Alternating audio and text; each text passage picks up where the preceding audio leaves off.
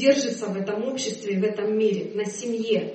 И сегодня, как никогда, я думаю, церковь, она должна быть неким эталоном, некой солью для этой земли, потому что мы видим, насколько брак, он сегодня приносит развращение в этот мир относительно самого представления того, что такое брак и супружеские отношения.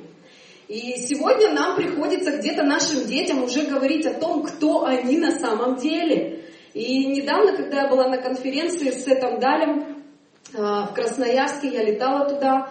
И он говорит, нам приходится в наших христианских семьях говорить своим детям. И он говорит, я говорю своему сыну, ты мальчик. И все, что у тебя есть, то, как ты выглядишь, говорит о том, что ты мужчина. И ты никогда не можешь быть женщиной. И когда-то, может быть, для нас это было вообще абсурдно, абсурдом вообще, чтобы мы говорили своим детям, кто они. Но сегодня, к сожалению, где-то на Западе Взрослые люди, они позволяют своим детям определиться, кто вы, мальчик вы или девочка. И мы знаем, что известные звезды, там Анджелина Джоли, у нее прекрасная, просто очень красивая девочка, которая выглядит сегодня как мальчик. Она одевается как мальчик, и для них это нормально. И я думаю, что это то время для церкви, когда мы как церковь должны иметь четкое понимание и представление о том, что такое супружеские брачные отношения э, в том виде, в котором говорит нам Слово Божье, в том ракурсе, в котором говорит нам Писание, и нам нужно быть наученными этому, и нам нужно воспитывать наших детей в том, чтобы они имели представление о том, что такое настоящие крепкие супружеские отношения. Потому что многие счастливые семейные взаимоотношения, как правило, они идут из нашего детства. Вы можете согласиться или не согласиться с этим, но, как правило, те семьи, в которых дети росли э, в гармоничной семье, где мама и папа любили друг друга, где они уважали друг друга, то, как правило, эти дети, они более успешны в своих семейных взаимоотношениях. И Бог благословил меня, мне повезло, можно так сказать. У меня прекрасная семья, и у меня есть папа, у меня есть мама. И всю свою жизнь они любили друг друга, и у меня есть достойный пример такого поведения, взаимоотношений между родителями. Но тем не менее, э, они неверующие люди, и все равно есть какие-то вещи, которые не отображают ту действительность, которую Бог предназначил для этих супружеских отношений. И нам нужно разбираться в этом, нам нужны эти образы. И даже если у тебя не было такой, такого замечательного примера в лице твоих родителей, то знаешь, ничего страшного. Потому что у нас есть оригинал. И вот этот оригинал, это то, что говорит Слово Божье. И у нас с вами есть особая благодать построить такие супружеские отношения, которые не разрушат вообще никакой шторм и никакой ветер. Никакая волна просто не повредит нам. И это очень важно, это очень ценно, понимать нам о том, что такое семья. И епископ провозгласил, что этот год, это год ускорения, год семьи. Да. Поэтому мы не можем ускориться так, чтобы где-то наша семья, она осталась позади. То есть мы не можем потерять свои семьи. И семья это определенная ценность в Слове Божьем. И я подумала, я думала о том, о чем же с вами говорить. Есть разные вещи, которые моменты, которые помогают строить наши супружеские отношения, как разрешать конфликты, э, как растить наших детей, как иметь взаимоотношения друг с другом. Но я почувствовала в своем сердце, что мы будем говорить с вами с самого начала, чтобы мы заложили некое основание. Может быть, еще будет возможность, и я приеду, поделюсь еще какими-то ключами с вами. Но сегодня мы просто поговорим о том, что такое брак и каково предназначение мужчины и женщины в супружеских отношениях. Я думаю, что без основания невозможно построить стены. Аминь. Да, аминь. Поэтому мы начнем с самого начала. И первое, о чем я буду говорить, что такое брак. Угу. Если мы спросим у большинства людей, мы им зададим вопрос, что такое брак, то в представлении большинства людей брак это некий договор, который заключают мужчина и женщина, приходя в такое заведение, как ЗАГС, и они узаканивают свои супружеские отношения. И если вдруг в какой-то момент их супружеские отношения их не устраивают или что-то происходит, они приходят в это, в это же самое заведение ЗАГС, и они могут расторгнуть свои отношения. Если мне с тобой как-то вот не пожилось, не полюбилось, то ну, я могу расторгнуть это. Но что говорит Бог э, в Библии о супружеских взаимоотношениях. И Библия описывает супружество как соединение мужчины и женщины. И давайте откроем первое место Писания, это Матфея, 19 глава, с 3 стиха. Что Иисус говорит относительно супружеских взаимоотношений? И тут были такие люди, которые в Писании говорит фарисеи. Фарисеи это были те, кто постоянно искушали Иисуса. Они постоянно подвергали Его слово сомнению. Здесь с третьего стиха говорится, «И приступили к нему фарисеи, и, искушая его, говорили ему, по всякой ли причине позволительно человеку разводиться с женой своей?» На что Иисус ответил? Он сказал им в ответ, «Не читали ли вы, что сотворивший вначале мужчину и женщину сотворил их?» Иисус обратил их внимание на то, что было изначально, на то, что было в самом начале.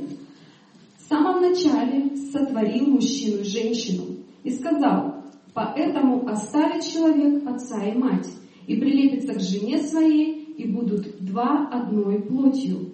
Так что они уже не двое, но одна плоть. И так, что Бог сочетал, того человек да не разлучает. И здесь Иисус говорит такие слова о том, что муж и жена оставят отца и мать и это тоже очень важный момент. Оставить отца и мать и прилепиться к своему мужу. Потому что, как правило, когда мы вступаем в брак, мы вступаем в брак не одни. Вы знаете, что когда вы вступаете в супружеские отношения, вы не одни туда приходите. Вы туда приводите своих родителей. Знаете почему? Потому что у вас есть некий образ. Как говорила ваша мама, как поступала ваша мама, как они вели финансы, как все было устройство в их семье. И я прихожу в супружеские отношения, и я привожу туда своих родителей, их мышление, их менталитет и то устройство, к которому они привыкли. И точно так же ваш муж, он приходит с определенными представлениями того, как строились супружеские взаимоотношения в его семье. И это хорошо, если его супружеские отношения родителей схожи где-то с взаимоотношениями родителей его жены. И представляете, мы приходим друг к другу вместе со своими представлениями того, кто должен финансами вообще в семье распоряжаться, кто ведро мусорное должен выносить, кто должен за покупками ходить. У одного, может быть, мама всегда перла на себе, там, знаете, сумками, и она такая, как коня на скаку остановит, такая женщина, а у нее, может быть, нет, может быть, у нее папа обо всем заботился. И она приходит с ожиданиями того, что ее муж будет выполнять те же обязанности, которые выполнял ее отец. Другими словами, когда мы вступаем в брак, мы приносим туда своего рода представление и понимание того, как это было в наших семьях. Поэтому Иисус, Он говорит, оставит человек отца и мать. И первое, с чего начинается вот этот вхождение в эту новую супружескую жизнь в том, чтобы оставить отца и мать. Оставить не в том смысле, чтобы перестать о них заботиться, но оставить в том смысле, чтобы позволить Богу построить в нашей голове другую модель взаимоотношений. И я так благодарна Богу, что когда мы поженились, буквально мы поженились в 2003 году, в 2005 мы уехали на миссию. И наши супружеские отношения, они были всего лишь два года, когда наши родители окружали нас. И когда мы уехали в находку, то никто не мог говорить в нашу жизнь, как нам поступать и что нам делать. И я благодарна за это, за это Богу. Бог помог мне оставить, потому что у меня очень сильная привязанность к моей маме. Для меня моя мама это мой самый близкий друг, которого я люблю, с которым мне очень хорошо. И знаете, есть такая вещь, что несмотря на то, что у меня очень близкие отношения с моей мамой, любая семья, в каждой семье происходят конфликты. Нет такой семьи, в которой не бывает конфликтов, правда? Вы же знаете об этом. И, конечно же, в нашей семье были конфликты. И вот здесь очень важна мудрость, чтобы не вовлекать своих родителей в эти конфликты. И каждый раз, даже если между нами происходил какой-то конфликт, и моя мама или папа в этот момент звонили и говорили, как твои дела? Я всегда говорю, у нас все здорово, у нас все замечательно, у нас все прекрасно. И знаете, это очень мудро в том, чтобы не вовлекать своих родителей в наши супружеские конфликты. Потому что если мы любим друг этого. Мы помиримся, и мы пойдем дальше. Но наши родители, они могут помнить об этом. Вау, ты причинил боль моему ребенку. Или там, ты, ты такая жена, там, ты не заботишься о моем сыне. И понимаете, и вот этот конфликт, он уже вырастет вот из маленького вот этого кружка на более больше такие, и приобретет такие большие объемы. Поэтому очень мудро строить свои семейные взаимоотношения на той модели, которую говорит нам Бог. И постараться где-то убрать то представление о супружеских взаимоотношениях, которые мы видели в своих семьях. И по-настоящему отлепиться. Отлепиться в том плане, чтобы не вовлекать своих родителей в наши конфликты или в наши какие-то бытовые вещи. Это очень мудро. И Иисус говорит, отлепиться. Но что сделать? Прилепиться к жене своей. Прилепиться, что двое будут одной плотью. Ты представляешь, как это надо прилепиться? Но прилепиться не в том плане, что мы бы теперь, как знаете, как сиамские близнецы такие ходили. Но прилепиться в том плане, чтобы присоединиться очень крепко. Так что двое, так что две части уже нельзя будет разделить. Это говорит о единстве.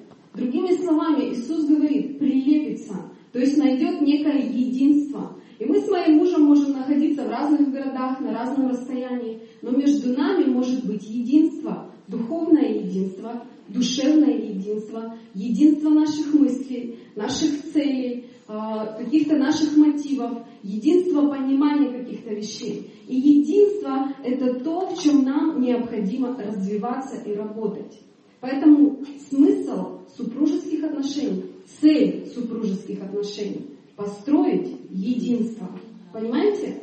Очень часто мы приходим в супружеские отношения, и мы думаем, что этот человек сделает меня счастливым.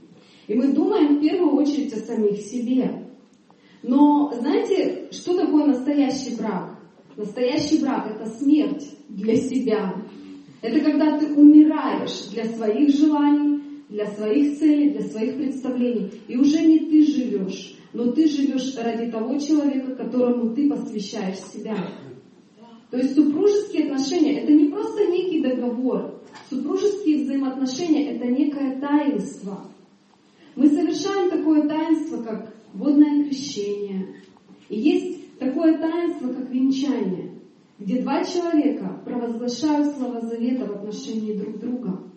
И вот эти слова завета, раньше, если мы посмотрим а, Ветхий Завет в те времена, когда люди заключали завет, они на ладонях, знаете, рассекали кровь. И они, вот рукопожатие, оно и пошло с того времени. Когда они соприкасались друг к другу своими руками, это символизировало то, что отныне а, моя кровь и твоя кровь, мы как одно целое, что мы друг за друга, что а, если, ну, что я живу с тем, чтобы быть э, в отношениях с тобой, что я твой помощник, я твоя опора. Это заветные отношения. И точно такие же заветные отношения, это таинство, когда муж и жена, они встают перед алтарем, и они читают слова завета. Поэтому завет это то, что невозможно отозвать из духовного мира. Это то, что невозможно разрушить. Но где уже не ты живешь, но вы как одна плоть, как одно целое. И мы знаем тот момент, когда, а, если в брак вступают девственники, и мы знаем, когда проливается кровь. И вот эта кровь, это символ вот этого завета. Что в тот момент, когда женщина, она лишается девственности, проливается кровь. И в этот момент происходят вот эти заветные отношения между мужем и женой. Все, что Бог сотворил, имеет определенный смысл и определенное значение. У Бога ничего нет просто так. Поэтому двое становятся одной плотью. И наша цель — построить единство, быть единым целым. И единство, оно не приходит само по себе. Это то, над чем нам нужно трудиться, и то, над чем нам нужно работать. Поэтому, когда ты выходишь замуж, или когда ты женишься, подумай о том, готов ли ты для того, чтобы умереть для самого себя. Каковы твои мотивы, каковы твои цели вступления в брак? Ты хочешь удовлетворить свои потребности. Когда я выходила замуж, я мыслила именно так. Я выходила, чтобы удовлетворить свои потребности. Я не думала о том, что мне нужно будет умереть для себя, и жить отныне своим мужем. Не знаю, может, вы как-то по-другому думали, но я вот, я вот так думала. Но Бог говорит, что отныне мы становимся одним телом, и мы уже живем друг для друга, а не для самих себя. Поэтому смысл брака – это единство, угодное Богу. И у Бога есть благодать на это для мужчины и женщины. Божественное благословение быть единым целым. Есть благодать.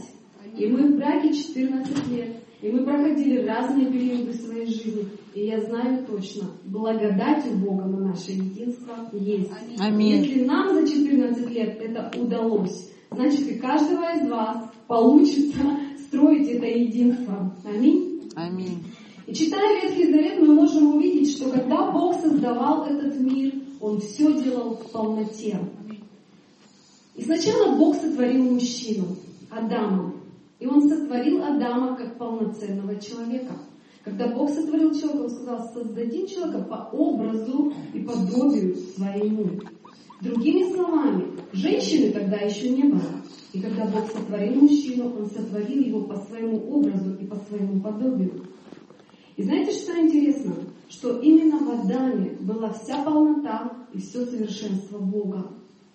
И мы знаем, что без всякого сомнения, когда мы читаем в Библии о Боге, часто, когда Слово Божье описывает Бога, или когда Он говорит о себе, часто Он говорит о себе в мужском роде. Но как вы думаете, Бог мужчина или Он больше как женщина? И то, и то. Невозможно сказать, что И Бог и Он то. только как мужчина или Он как женщина. Но когда мы слышим о Боге Отце, то мы знаем, что Бог Отец, Он больше как мужчина.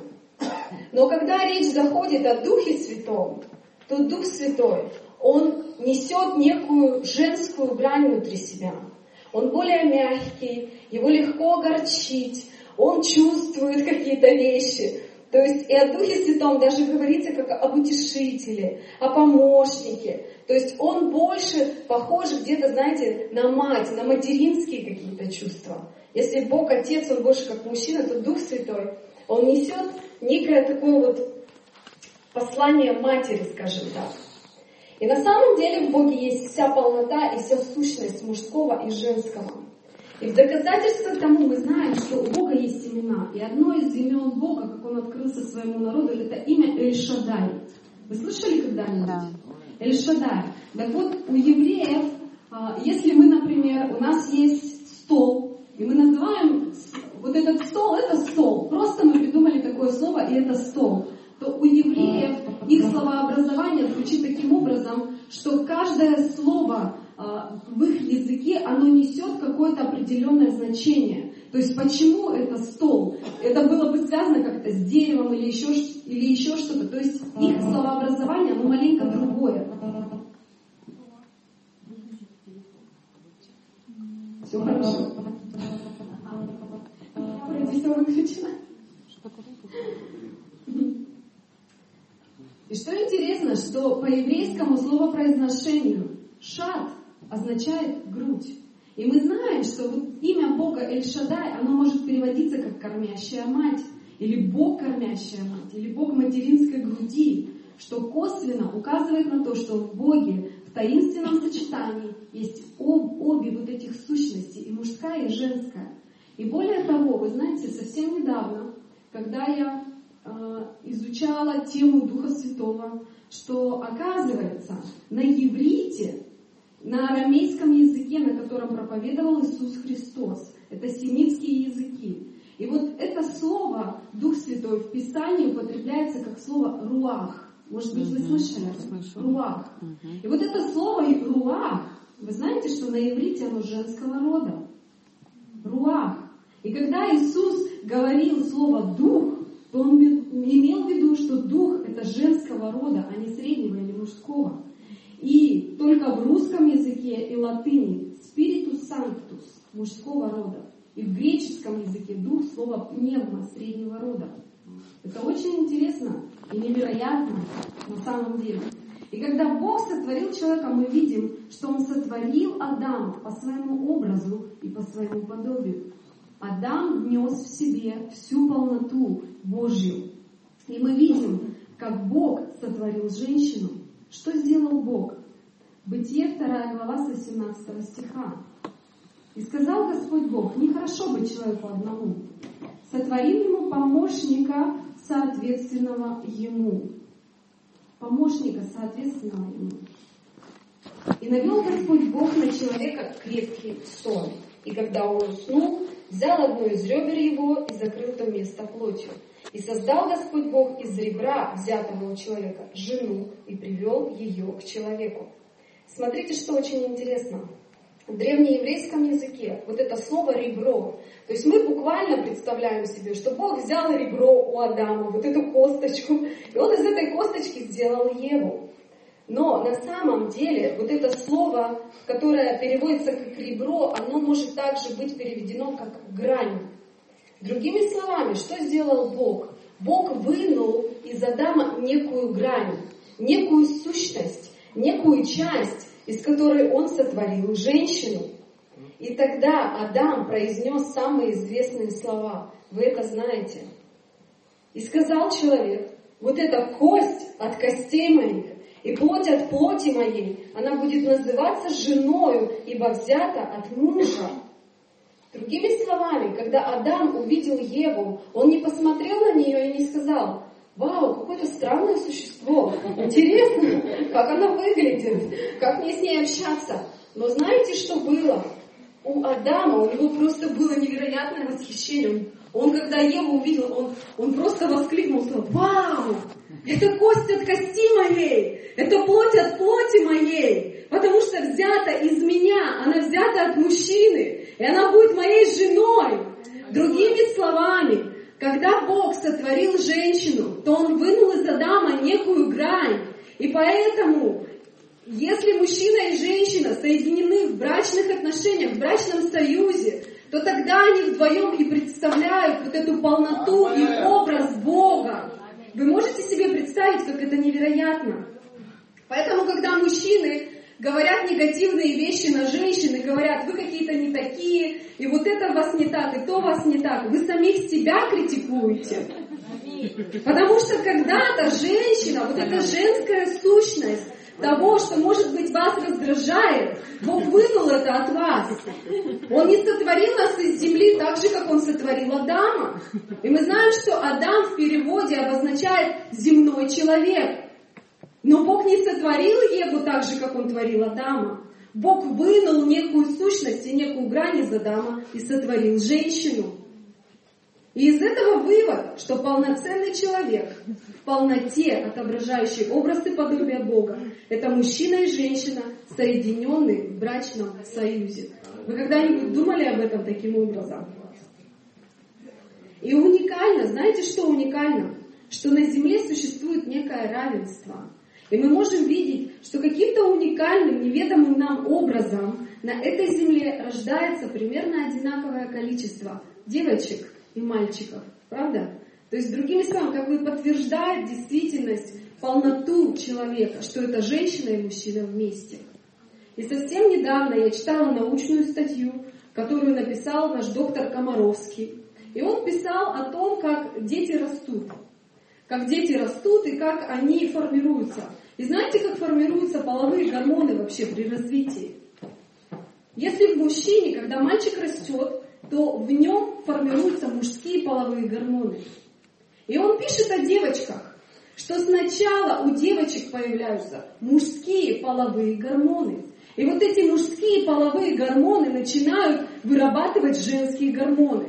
Вы представляете, даже сама химия, физика, доктора могут просто хотя бы из этого уже подтвердить правду и истинность священного писания. Аминь. Это невероятно, это уникально вообще на самом деле. И для чего Бог сотворил женщину? Вы знаете, для чего Бог женщину сотворил? Для чего? Помощницей, да? Я вас сейчас разочарую маленько.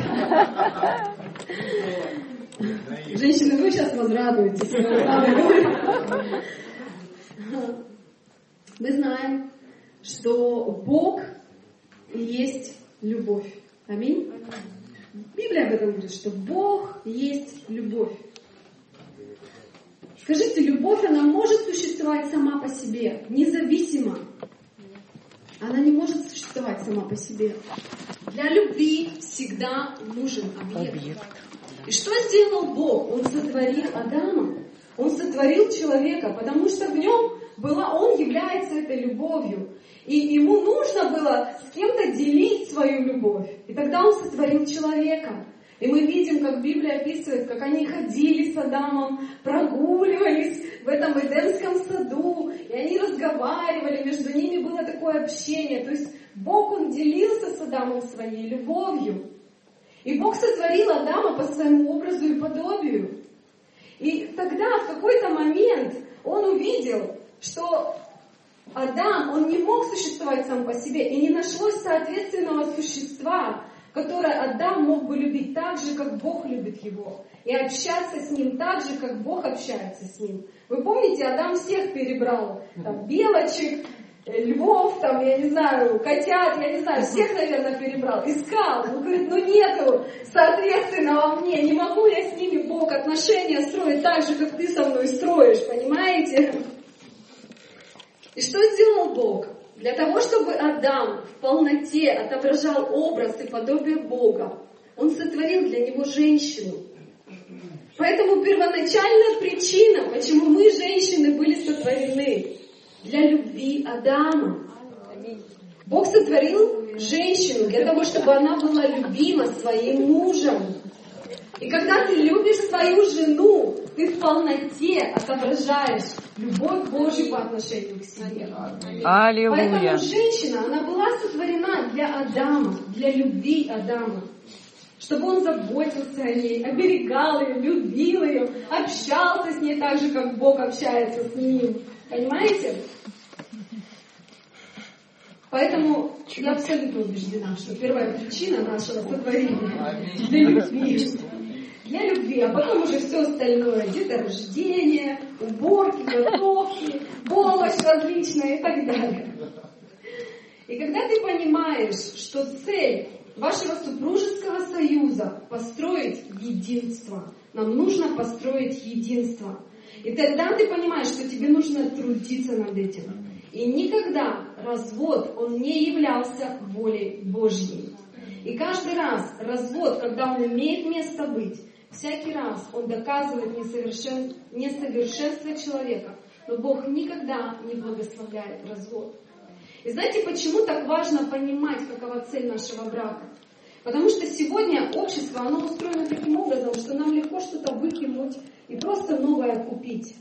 И многие люди в этом обществе, они так и живут. Если их что-то не устраивает, они распрощались со своей женой, со своим мужем, еще найду, до свидания, таких как ты много. И они легко, легко размениваются. Но мы так не можем, потому что мы во взаимоотношениях с Богом, и мы должны быть послушны Слову Божьему. Поэтому нам никуда с корабля не деться, понимаете? Какие бы конфликты у нас не были, какое бы непонимание у нас не было, нам никуда не деться. И у нас нет такого слова «развод». И когда я выходила замуж, я четко осознавала для себя, и мне было очень страшно на самом деле. Потому что когда я выходила замуж, я думала, Господи, неужели это раз и на всю жизнь? И только с этим мужчиной я проведу всю свою жизнь. И вообще, а вдруг что-то пойдет не так? И я не смогу от него избавиться. Если он вдруг начнет что-то чудить как-то вообще, я буду думать, что мне вообще делать, потому что я Бога очень сильно люблю. И это ключ, что нужно жениться и выходить замуж за тех людей, не которые просто ходят в церковь, а те, которые любят Бога по-настоящему. Да, аминь, Потому что те, которые любят Бога по-настоящему, они никогда не будут относиться к своим супружеским отношениям как к чему-то тому, что можно просто легко распрощаться или просто легко как-то разрушить или выкинуть. Те, кто любит Бога, они будут послушны Слову Божьему, и они будут трудиться над своими супружескими отношениями. Это ключ. И я сегодня говорю своим детям, моя дочь, она в шестом классе, сегодня где-то у них уже есть какие-то влюбленности, взаимоотношения. И я ей говорю, что только тот мужчина, который любит Бога больше, чем тебя, только с ним ты способна быть счастливой. Потому что такие люди, они работают над своими отношениями, работают над самими собой. Иисус сказал, и так, что Бог сочетал, того человек да не разлучает. И пророк Малахия, он тоже говорил удивительные вещи. Но мне странно, почему в синодальном переводе один перевод, а в современном переводе совсем другой перевод. И это несет уже совсем другой смысл. И я прочитаю вам книгу пророка Малахия, 2 глава с 15 стиха. И здесь говорится, и здесь говорится, не Бог ли соделал их одним целым, и плотью, и духом они принадлежат, принадлежат Ему. Почему же Он хочет, чтобы они были едины? Из-за потомства, которое угодно Ему. Смотрите же за собой, и пусть никто не нарушает верности своей жене, на которой женился в юности. Я ненавижу развод, говорит Господь Бог Израиля. И того, кто покрывает свою одежду насилием, говорит Господь сил. Поэтому оберегайте себя и не нарушайте верности. Другими словами, Бог говорит, я ненавижу развод. Я негативно отношусь к разводу. И в браке, как я уже говорила, есть духовный аспект, который нельзя отозвать назад. В тот момент, когда молодые люди венчаются, когда у них проходит первая брачная ночь, в духовном мире что-то происходит. В духовном мире в этот момент они становятся одним целым. И даже когда они разводятся, когда они расстаются, то все равно в каком-то смысле они уже никогда не будут такими же прежними, какими они были до вступления в брачные отношения. Понимаете? То есть нарушается некая целостность. Но люди разделяются, но в духовном мире, в некотором смысле, они остаются одним целым. И часто мне задают такой вопрос, ну а как же быть? Я не чувствую любви, у меня уже не те чувства по отношению к ней, или не те чувства по отношению к нему. И знаете, очень часто у нас нет правильного понимания того, что такое настоящая любовь. И мы привыкли, что у нас есть одно слово «любовь» в русском языке. И я могу сказать, я люблю чай, я люблю собак, я люблю своего мужа, я люблю своего ребенка. И у нас одно слово «люблю». А завтра я могу сказать, я люблю чай, я не люблю своего мужа. И вот это слово «любовь», у нас нет понимания того, что такое настоящая любовь. И в еврите, у евреев, у них есть четыре Представляете, четыре понимания и значения слова того, что, такая, что такое любовь. И вы знаете, эрос, торге, агапе и филио. И мы не будем все их разбирать. Но есть одно слово, в котором Бог описывается как любовь. Бог есть любовь. И вот это слово «Бог есть любовь», там употребляется слово «агапе». И агапе – это безусловная любовь. И Бог говорит о супружеских отношениях, когда Он говорит, чтобы мы любили друг друга, везде употребляется вот это слово агапе. И вот это слово агапе – это безусловная любовь. Другими словами, я люблю своего мужа не за что-то, а порой и вопреки всему. И это любовь, которая не только как чувство. Слышите? Любовь это не только чувство. Конечно, без чувств невозможно, чувства они нужны. Но сегодня я могу испытывать чувства, а завтра я могу не испытывать чувства. И вот эти чувства, они порой играют с нами злую шутку. И вот из-за этой злой шутки многие супружеские браки, они страдают. И у меня есть один знакомый молодой человек, который женился, взял женщину с ребенком, и у него была такая работа, у него хороший бизнес. И когда он улетел в Турцию в командировку, он возвращается домой, когда он заходит к себе домой, он видит пустую квартиру. И он сел на чемодан, звонит своей жене и говорит, дорогая, ты где, нас обокрали? Она говорит, ты знаешь, я давно хотела тебе сказать, но не находилась момента, что я встретила молодого человека, которого я любила еще в юности, когда мы учились в школе. И я встретила его, я люблю его, мы с тобой разводимся, и я с ним улетаю в Германию жить. Вы представляете, у него просто все рушится. Он взял ее с ребенком, они родили второго ребенка. И просто в какой-то момент одноклассники, понимаете, вот одноклассники, они не всегда хорошую вещь несут. Они порой разрушающую вещь, вещь несут. И она встретила там этих одноклассниках. И потом, когда был тяжелый развод, вообще невероятно тяжелый развод. И он отсудил у нее ребенка, и он забрал ребенка. Ребенку было 4 года. И он говорит, я дам тебе машину, но ребенок останется со мной. Он не поедет с тобой в Германию. И что вы думаете? Она уезжает в Германию. Она живет в Германии ровно полгода. Через шесть месяцев она понимает, что это была просто страсть, что это была просто похоть, это были просто эмоции, и она любит своего мужа. Вы представляете эту трагедию? И когда она возвращается в Россию, она понимает, я не могу жить без своего ребенка, я не могу жить без своего мужа. И она приходит к своему мужу, он говорит, извини, дорогая, извини, дорогая, ты причинила мне такую боль, которую я простить уже просто не могу. И она остается у разбитого корыта. Он воспитывает своего ребенка, сейчас у него уже другая семья, у него есть жена прекрасная. Она до сих пор одна. Поэтому чувство – это не всегда то, что отображает истинное понятие того, что такое любовь. И часто под любовью похоть и страсть, они где-то так завуалированы. И нам нужно быть внимательны к тому, что мы чувствуем. Поэтому настоящая любовь в том контексте, в котором нам говорит Писание, это безусловная любовь. И чаще всего это любовь, которая основана где-то на твоем решении, на твоем посвящении. Потому что, знаешь, когда ты выходишь замуж, и через три года при виде твоего мужа у тебя уже не дрожат коленки, там, ты уже не теряешься, ты уже нормально себя так чувствуешь в его присутствии. Что-то происходит. Но это не означает, что между нами нет любви, поэтому над этим нужно работать. И чувства их можно поднять. И можно придумывать различные способы, как возбуждать внутри себя вот эту романтику, вот эти эмоции, эти чувства. Но любовь – это то, что является посвящением, решением. Это мое решение, независимо от того, что я чувствую. Я приняла решение, я заключила завет, я посвятила себя этим супружеским отношениям, и я люблю своего мужа. Не потому, что он какой-то особенный, но я люблю его и буду любить, потому что я приняла это решение покрывать его недостатки. И у нас уже нет времени, да? У нас 20 минут второго. 10 минут я еще могу сказать, да? Другими словами, Наши супружеские отношения, они должны быть основаны на правильном понимании того, что такое любовь. Аминь. И такая любовь, она способна все преодолеть и все, и, и, и все вообще пройти.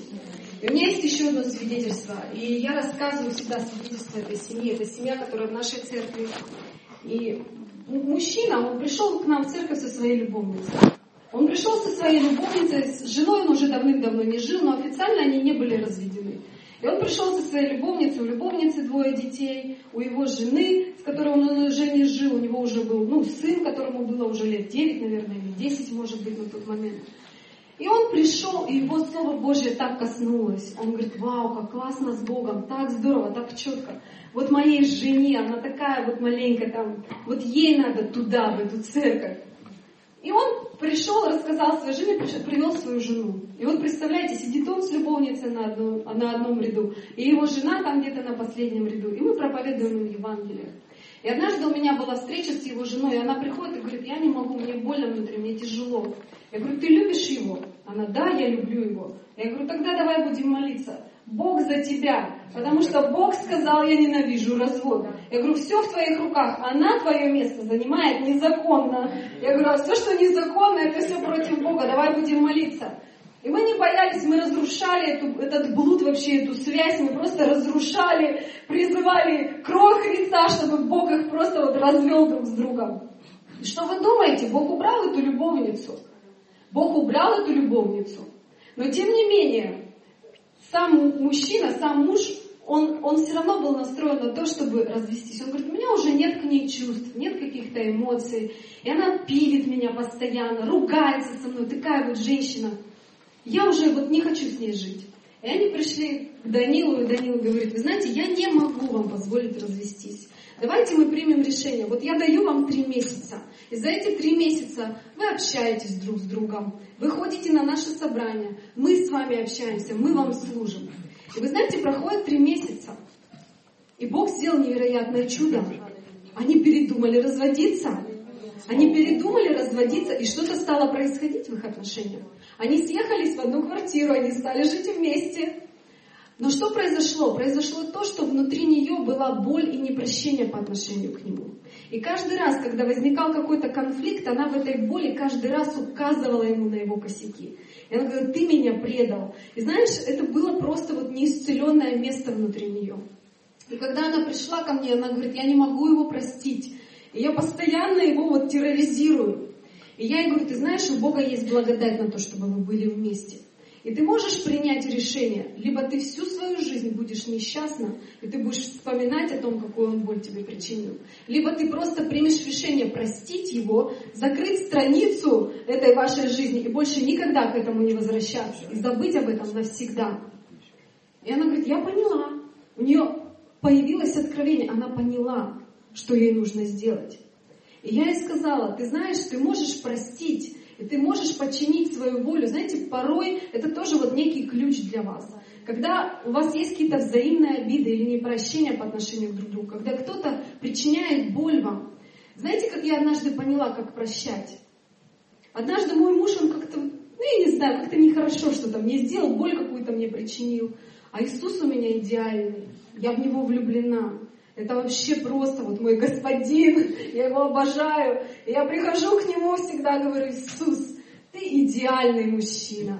Ты вообще на всю мою жизнь, ты мой господин, ты мой возлюбленный. А вот мой муж, он периодически боль мне причиняет. И знаете, что мне Иисус сказал?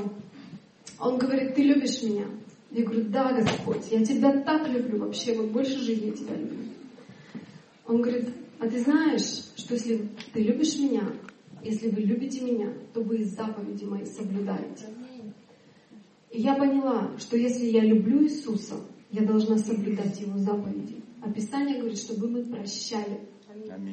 И если я не могу подчинить свою волю по отношению к своему мужу и простить его ради него самого, то я могу подчинить свои чувства и свои эмоции по отношению к Богу. И я прощаю, я принимаю решение в этой молитве простить Его. Не потому, что Он этого заслуживает, не я не заслуживаю любви Христа. Мы с вами, никто не заслуживает Его любви. И мы заслуживаем порой самого худшего. Но Он любит нас не потому, что мы это заслужили, а просто потому, что Он однажды принял решение любить нас. И я не подчиняю свои чувства и эмоции, потому что мой муж какой-то такой особенный, а потому что я подчиняю свои чувства и эмоции, принимаю решение прощать его ради того, кого я люблю, ради моего Господа, потому что мой Бог прощает меня. И я этот же совет дала ей. Я говорю, прости его. И знаешь, порой не нужно подчинять свои чувства мужчине. Просто подчини свои чувства и эмоции по отношению к Господу. И прости его ради Господа.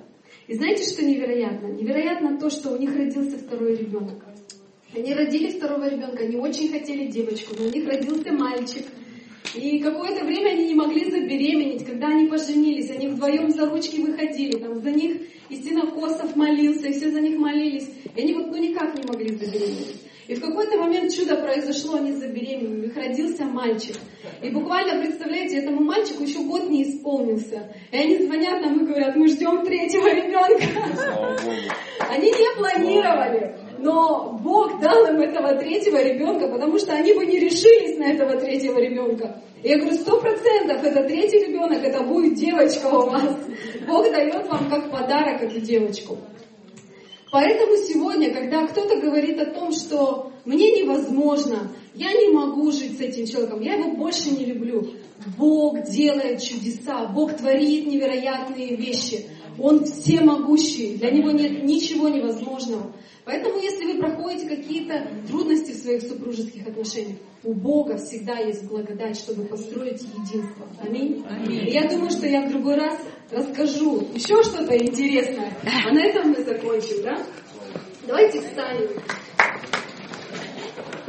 И мы просто помолимся.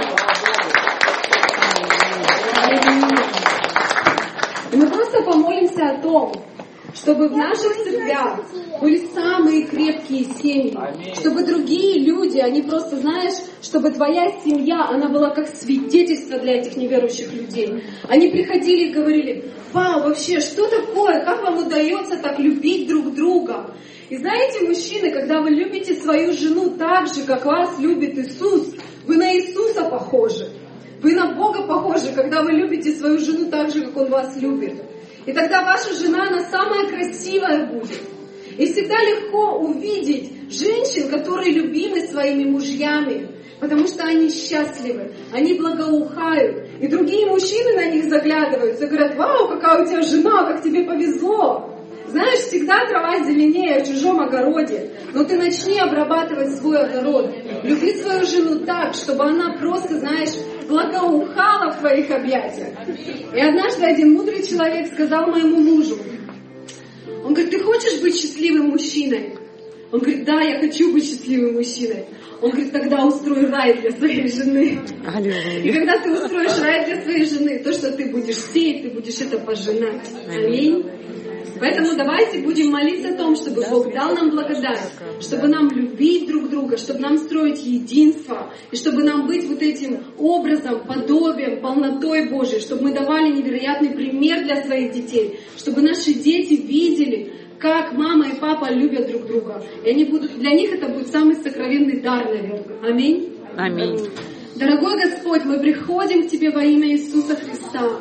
И мы благодарим Тебя за это время, когда Ты учишь нас и говоришь нам о том, к чему Ты призвал нас. Какими Ты видишь наши супружеские отношения, Господь. Как Слово Божье, оно говорит о том, как мы должны любить друг друга, как мы должны относиться к друг другу, Иисус. Я прошу Тебя, Бог, за наши церкви, и я благословляю все супружеские, все семейные пары, Господь. И я прошу Тебя сейчас о благодати, чтобы если какие-то конфликты или недоразумения происходят в их семье, чтобы Ты просто дал, излил эту благодать на то, чтобы построить единство, чтобы когда между ними какие-то разногласия, они находили это время, чтобы говорить друг с другом, общаться друг с другом, Господь, чтобы быть еще более ближе, чтобы они не боялись быть уязвимыми друг, друг, друг перед другом, Господь. Порой мы проходим боль, но Ты исцеляешь всякую боль. Ты источник нашей любви, Господь. И я благодарю Тебя, и я прошу Тебя, чтобы у нас было много крепких семей, и чтобы мы были примером для этого общества, солью для этой земли, Господь. И чтобы все просто бежали в Твое присутствие, потому что Ты делаешь невероятные вещи, и Ты всемогущий Бог. Спасибо Тебе за это время. Во имя Отца и Сына и Духа Святого. Аминь. Аминь.